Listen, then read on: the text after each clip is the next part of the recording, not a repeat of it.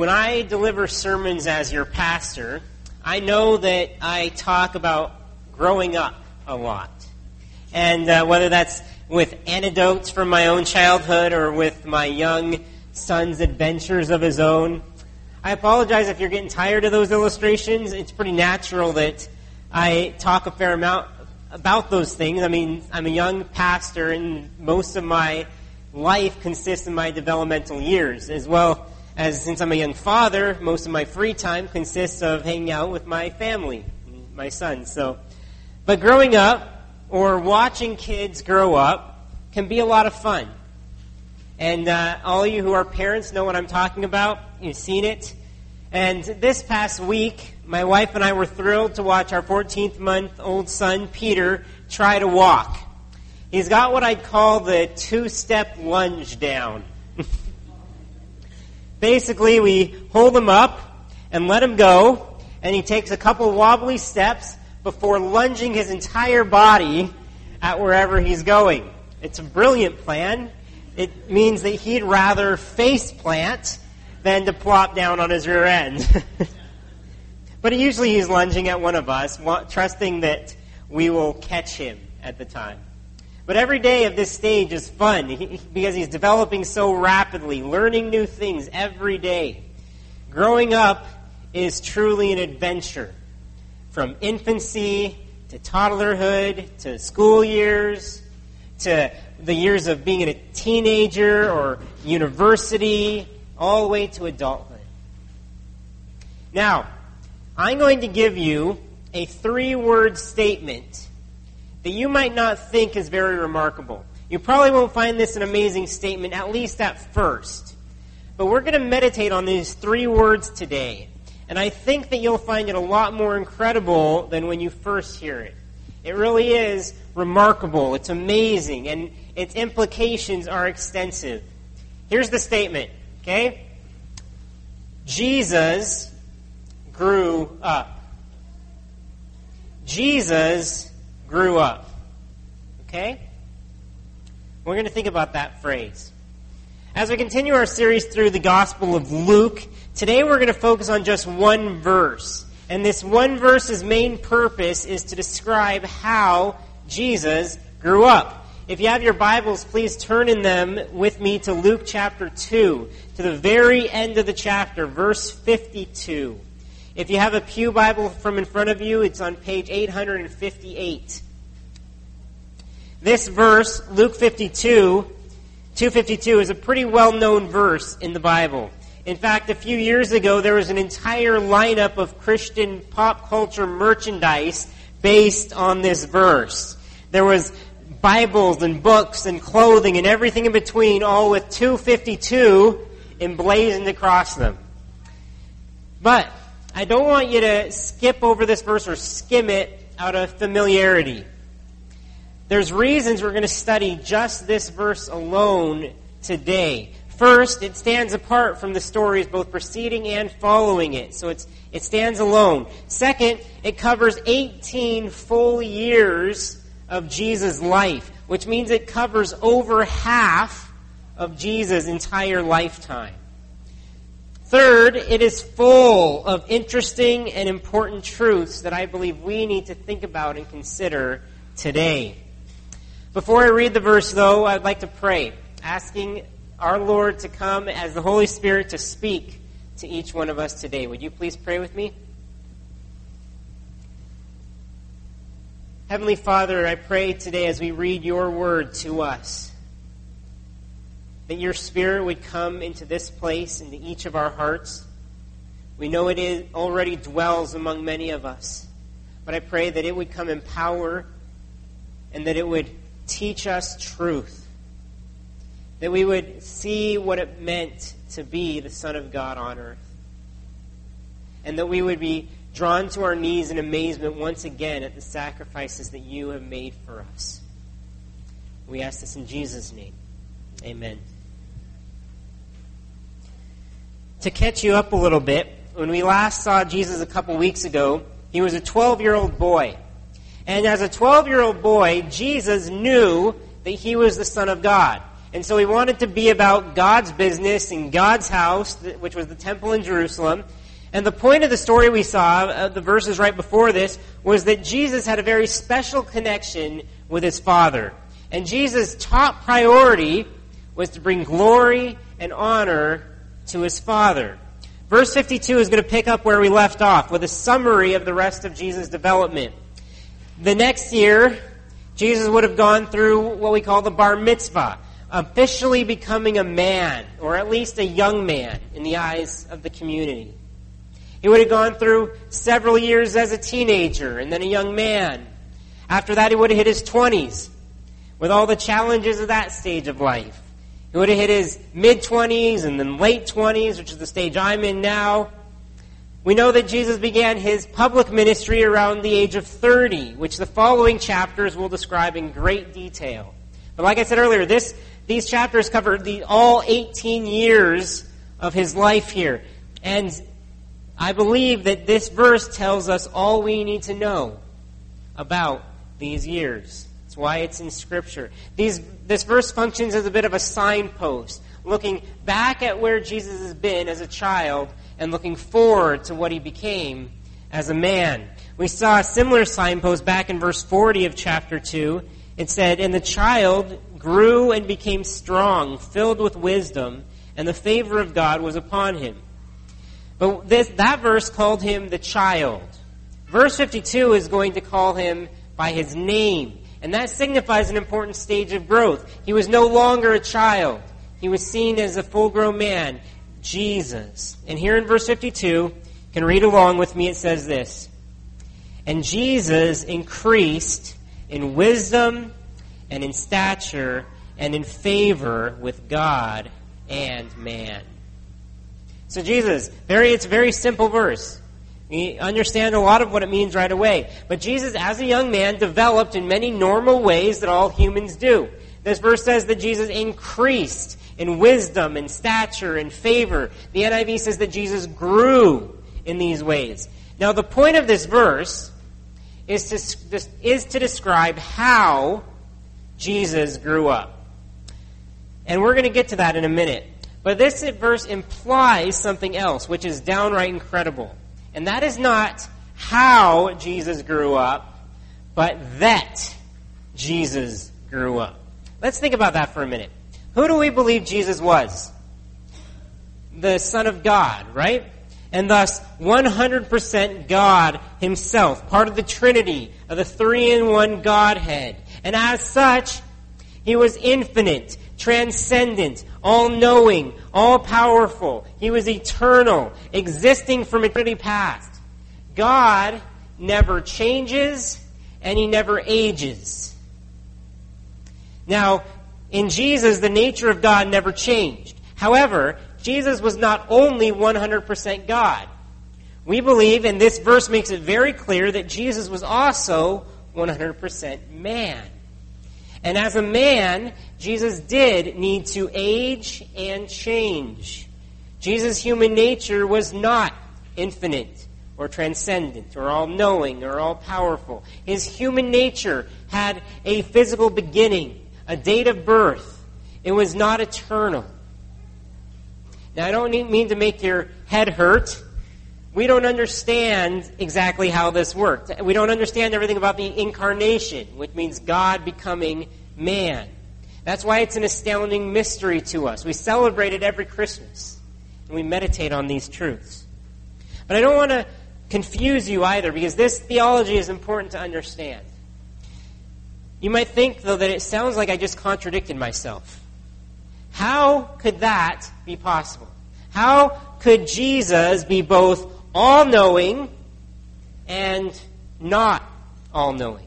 How could Jesus be all powerful and not all powerful? How could he be eternal but with a beginning? Unchangeable and yet changeable. Ageless and yet aging. How's that possible? How could Jesus be the infinite God and yet increase in anything at all, ever? Here's the key thing to understand Jesus didn't cease being God. He didn't stop being God. But Jesus willingly and voluntarily limited his divine powers while he was on earth. Okay? Jesus did not cease being God, but he willingly and voluntarily limited his powers while on earth. This limiting himself is what is spoken of in Philippians 2 verses 6 and 7, a very familiar verse to you. It says, Jesus, though he was in the form of God, did not count equality with God a thing to be grasped, but made himself nothing. Or the NASB says he emptied himself, taking the form of a servant, being born in the likeness of men. So Jesus was all knowing. He was omniscient, as we say. But he limited that power. So practically, Jesus' human nature, as a human, he was not omniscient. He made himself nothing. Jesus was still all powerful, as he demonstrated with many miracles but his power was limited. He only used it at certain times. See, Jesus subjected the use of his divine powers to his Father's will. And the Father determined when and how he could use his divine powers. And Jesus willingly submitted to that leading. Now, I hope I didn't lose any of you. And I know that's all pretty deep. But all I'm trying to say today is this that as a human, Jesus did need to grow up. He needed to grow up mentally, physically, spiritually, socially. And I find that crazy to think about. It's mind blowing. Jesus, the infinite Son of God, needed to increase, as we read here. So Jesus grew up. But let's get back to Luke's description of this growing up. How? did Jesus grow up? What were these in between years like? What was Jesus like as a man? And what does all this mean for us today? The format of your notes will be very simple. You could probably already fill in all the blanks today. But uh, here's the first thing that you'll notice in this verse, and that is this Jesus grew up to be wise. As Jesus grew up, he increased in wisdom. Jesus grew up to be wise. This is the first way that Luke says Jesus increased over these years. In verse 52, and Jesus increased in wisdom. If you're still in school, most of you are heading back to school this week. And I know I'm the bearer of bad news. Sorry to be such a downer. I can identify with you at least. I still have some schooling to complete as I work towards a master's degree, and I'm not looking forward to getting re- back in the swing of things. But the reason we're all heading back to school is to grow, it's to increase. And this is in knowledge. And hopefully, we'll increase in wisdom as well. You still have growing to do mentally. There are more things out there to learn. And you know what? Jesus can identify with you as well. Not in going back to school exactly, but in needing to grow mentally in knowledge and wisdom. In the first century in Galilee, Jesus likely didn't go to a formal school, although he may have attended some classes in a local synagogue that would have helped him. But Jesus certainly had to learn many things in what we call the school of life, so to speak. The most basic definition of wisdom is the application of knowledge. So you have to grow in knowledge. And so that means knowing how to take what you know and apply it to your life and how to do things in your life with it. Jesus, as God, as we said already, would have all been naturally all knowing and all wise. He would have never needed to learn anything, ever. But Jesus, as a man, had to learn. He had to grow wise. So Jesus likely learned what all young people in Israel were learning at that time how to count, how to read, how to write, how to speak, probably how to sing, how to work hard. He likely learned to trade, working in his father's carpenter shop, perhaps. He likely learned things about history or politics or economics and how they applied to his life. And he had to learn some street smarts, how to survive in first century Israel. I'm sure, though, that Jesus especially grew in spiritual knowledge and heavenly wisdom, learning about God and about the law and about Israel's history from either his parents or the rabbis nearby, We actually saw Jesus developing this wisdom back on the story last time in the story of the temple. In verse 46, it says, After three days they found Jesus in the temple, sitting among the teachers, listening to them and asking them questions. So he was learning practically about God and how to love him. When we studied James a few months ago, we talked about what heavenly wisdom looks like. And James told us that heavenly wisdom shows good works and meekness. And it says in James 3:17 that the wisdom from above is first pure, then peaceable, gentle, open to reason, full of mercy and good fruits, impartial and sincere. I've got a hunch that James got all that from watching Jesus' example of how to live wisely. The wisdom that Jesus developed, even from a young age, would prove invaluable in teaching and mentoring his disciples and his followers in all kinds of truths. And in responding wisely to each and every situation that came across his path, whether in the words that he said or the actions he took.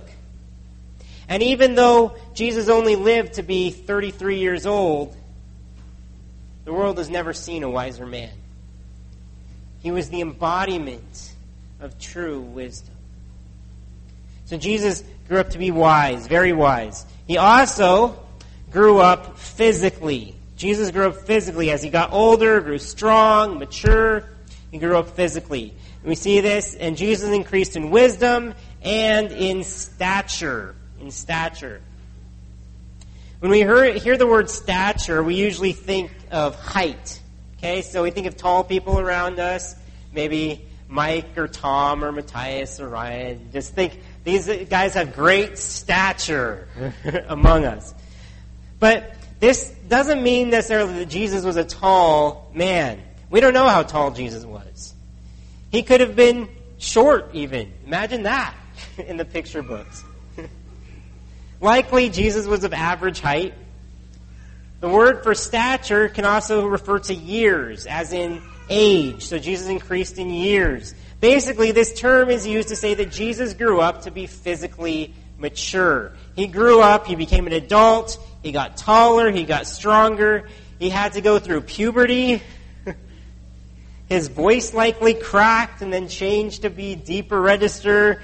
He likely had that day that he passed his mother in height was proud of that, or even past his father, maybe. He probably had hair start to grow all over his body like most men. probably grew his first mustache or beard, and there's probably that day that he came home from a long day of work and stunk up the house with his youthful BO. But his muscles would have developed, gotten stronger. Now, you might think of all that and think that that's trivial that Jesus had a physical body. But it's actually very important that Jesus had this. R. Kent Hughes says that though Jesus was sinless, he had a real human body, mind, and emotions complete with their inherent weaknesses. This means that Jesus entirely shared in our humanity, and yet remained sinless which is why he could legitimately die to pay the punishment for our physical sins. Jesus had real hands, real wrists, real feet, real ankles that one day would have nails driven through them. Jesus had real skin and real muscles and real tendons, which one day would be torn apart by whips and thorns.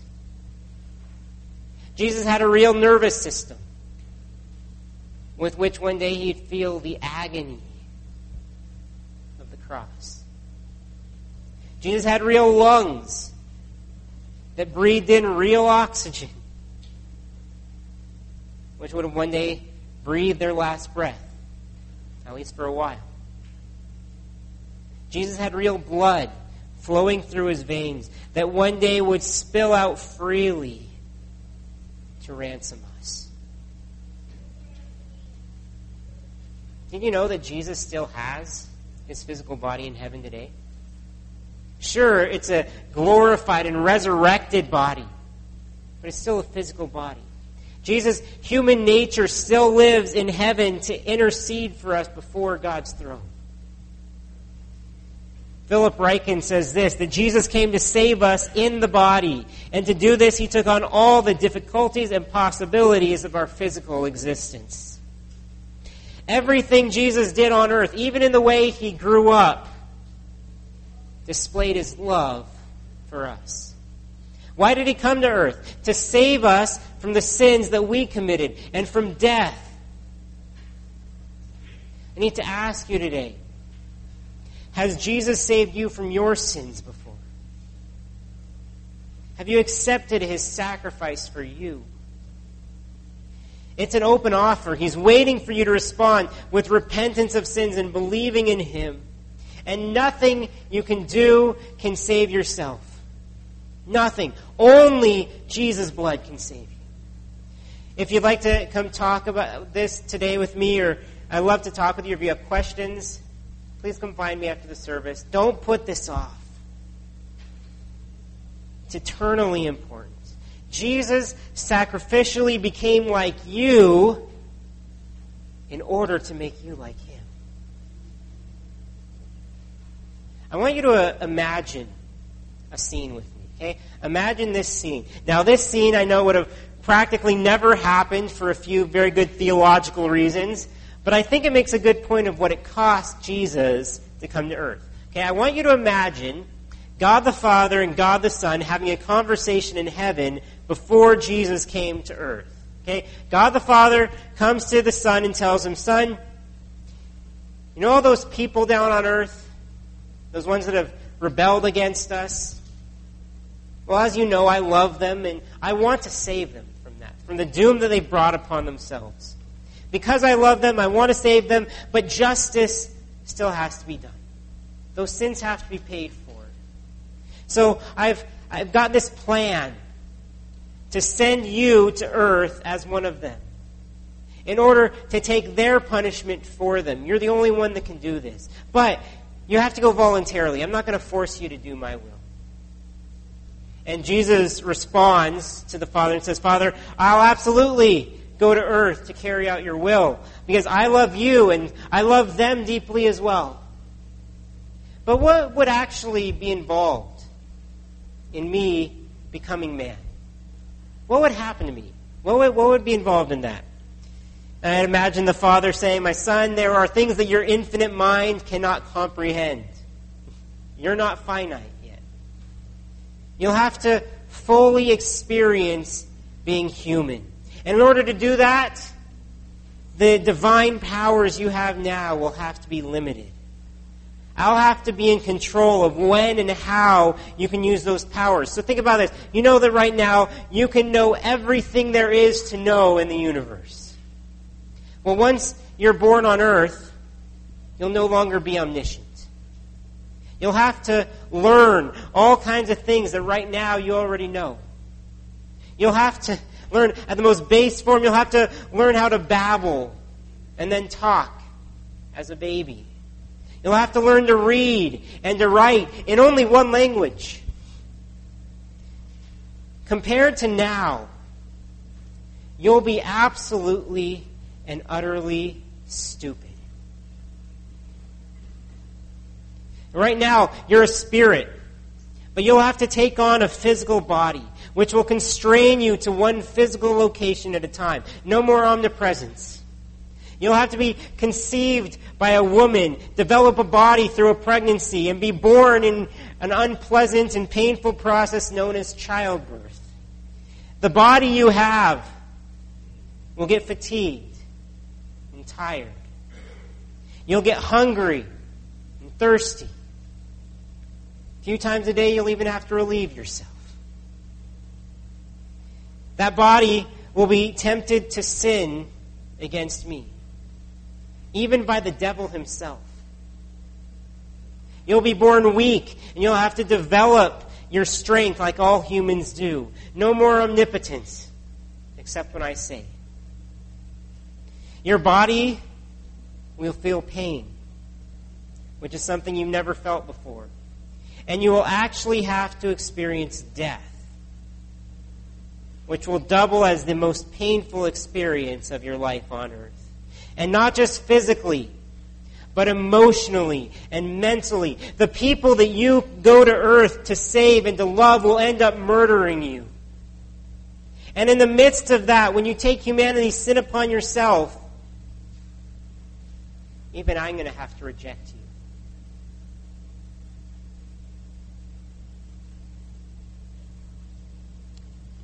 After a long pause, imagine Jesus responding. So, what you're saying is that in order to do this, I have to become utterly stupid.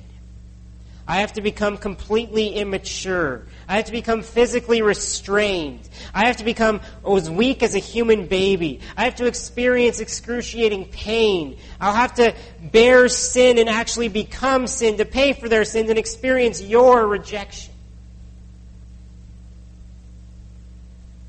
Well, I love you, and I love them. You want me to, and they need me to. When do I start? Sign me up. Can you even imagine? This verse start to take on a little bit of new light for you? Jesus, the Son of God, had to grow up like us.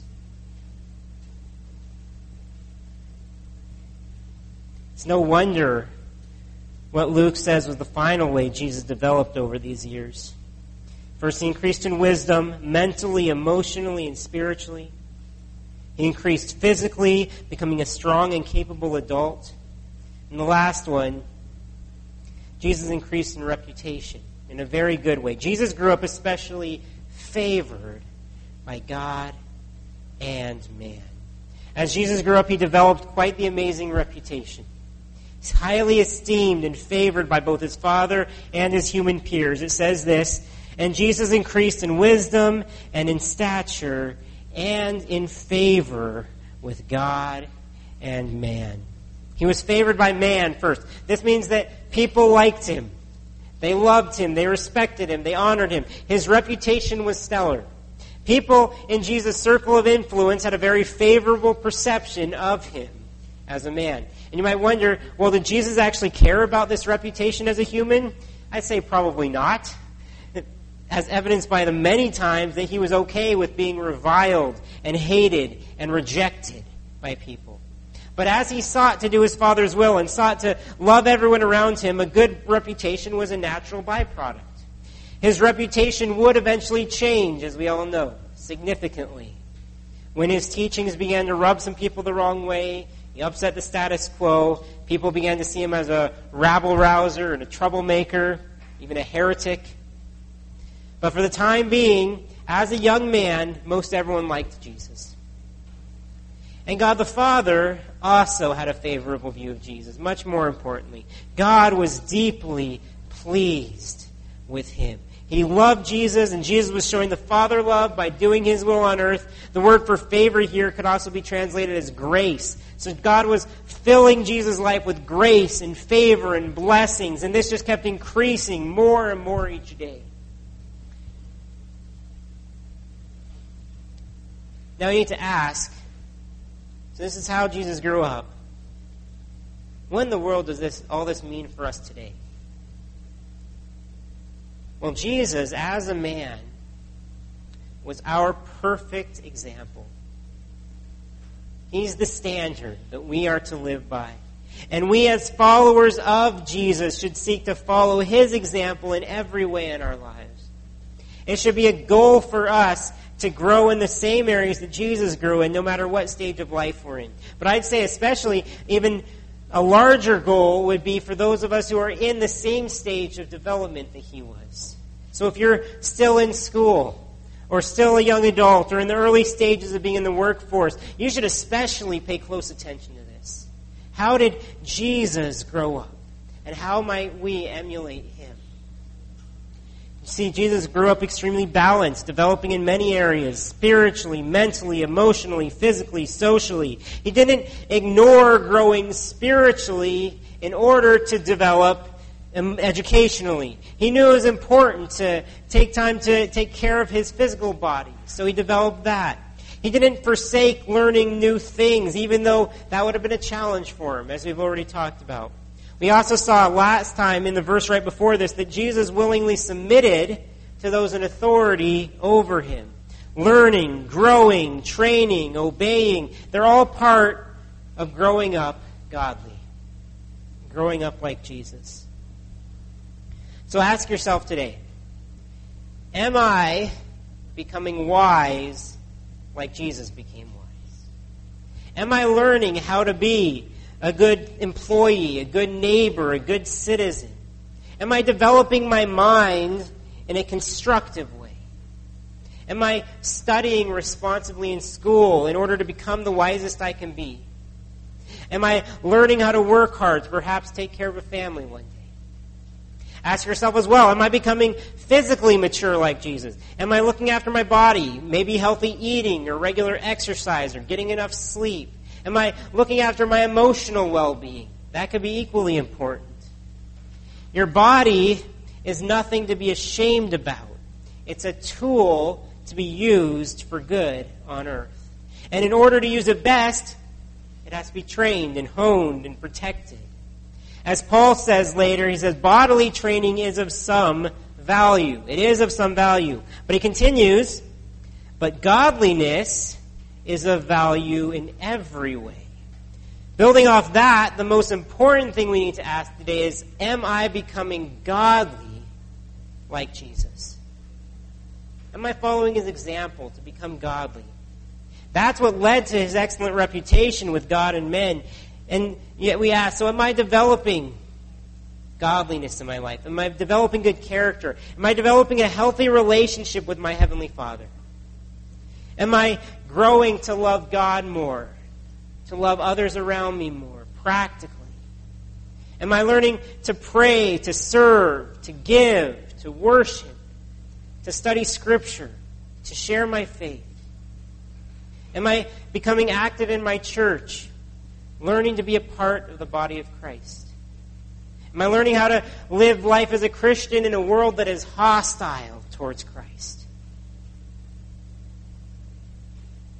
Parents, we need to consider are we raising our kids in this way? To be balanced like Jesus. Our schools are not going to give your kids everything they need. Are you training your kids to be godly? Praying with them and for them? Are you reading the Bible as a family at all? Teaching them to be wise through God's Word? Maybe you need to sacrifice some of your time and get them to Sunday school or to youth. We need to set an example as godly parents of what it means to grow up to be like Jesus.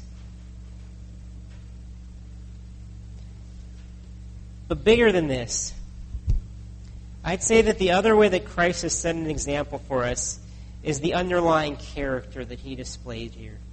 As we've already discussed, Christ willingly limited himself out of his incredible love for us. He subjected himself to humanity and all its struggles and all its growing pains because he loved us. And then Jesus told his followers, This is my commandment that you love one another as I have loved you. Are we loving one another in this way? With humility, lowering ourselves? Are we gracious, forgiving, serving, generous? Are we willing to sacrifice for those around us? The Holy Spirit has convicted you at all today. I challenge you to make sure you take action Put down some action steps maybe on your notes that for you to take this week to get on track or to get back on track so that we can be on this path of growing to be like Jesus, which is an extremely worthy goal. And you know what's great? when we find it difficult to live as Jesus lived, we can pray to Him for help. He understands because He's been there and done that. And He's waiting there with grace that never runs out. It, is, it would be impossible for us to live this way. It's impossible for us to live perfect lives like Jesus, to grow in a perfect way. But when we fall, there's grace. We don't want to take the incarnation, God becoming man, or anything that that entails for granted. Philip Ryken says again, these statements stagger the mind. If we sometimes take the incarnation for granted, it can only be because we have not wrestled with its full implications. What infinite condescension it was for God the Son to become a man with all the limitations of our humanity except for sin. This, too, is part of what he suffered for our sake. The way Jesus grew up displayed his humanity. The way Jesus grew up displayed his values in life. The way Jesus grew up displayed his incredible and growing wisdom. The way Jesus grew up, most importantly, displayed his great love for us and for his Father. Be grateful for these truths. Let them draw you to wonder and amazement. Let them draw you to overwhelming thankfulness. I want to leave you with this key thought. God's gracious favor was on Jesus in a special way in his life. We saw that. But I'd also say God's gracious favor is now on us because it was on Jesus. God's gracious favor is now on us because it was on Jesus. Praise God. I want to finish up our service today with celebrating the love and the grace that God showed us by celebrating what we call the Lord's Supper or communion in which we remember Jesus' sacrificial death for us. I'll invite the worship team and those who are serving communion up at this time. As we pass out the bread and the cup as symbols of Jesus' body and blood, take the time to meditate on what Jesus suffered for you and me. Remember the whip and the nails and the cross and the thorns and the spear. Think about the blood and the scars and the painful agony that Jesus went through. All to take away your sins and my sins. We must also remember that this is a celebration. On this side of the empty tomb, because Jesus didn't stay dead. He rose again three days later and still lives in heaven to intercede for us, offering new life to us every day. I read something about communion this morning I just want to read to you. This is from J.C. Ryle. Says this The simplest statement of the benefit which a true hearted participant may expect to receive from the Lord's Supper. So, the benefits that we receive from communion is the strengthening and refreshing of our souls. Clearer views of Christ and his atonement, clearer views of all the offices which Christ fills as our mediator and advocate, clearer views of the complete redemption Christ has obtained for us by his substituted death on the cross, clearer views of our full and perfect acceptance in Christ before God, fresh reasons for deep repentance for sin, fresh reasons for lively faith, these are among the leading returns which a believer may confidently expect to get from attendance at the Lord's table. He who eats the bread and drinks the wine in a right spirit will find himself drawn closer into closer communion with Christ and will feel to know him more and understand him better. So that's what we seek to do this morning to celebrate Christ. So let's take the time to focus completely on Jesus, his love for us if you've never accepted him as your Savior we, Savior, we do ask you to refrain from this at this time, but we implore you to accept Him today. We'll sing as each of the elements are passed out, and then we'll partake together.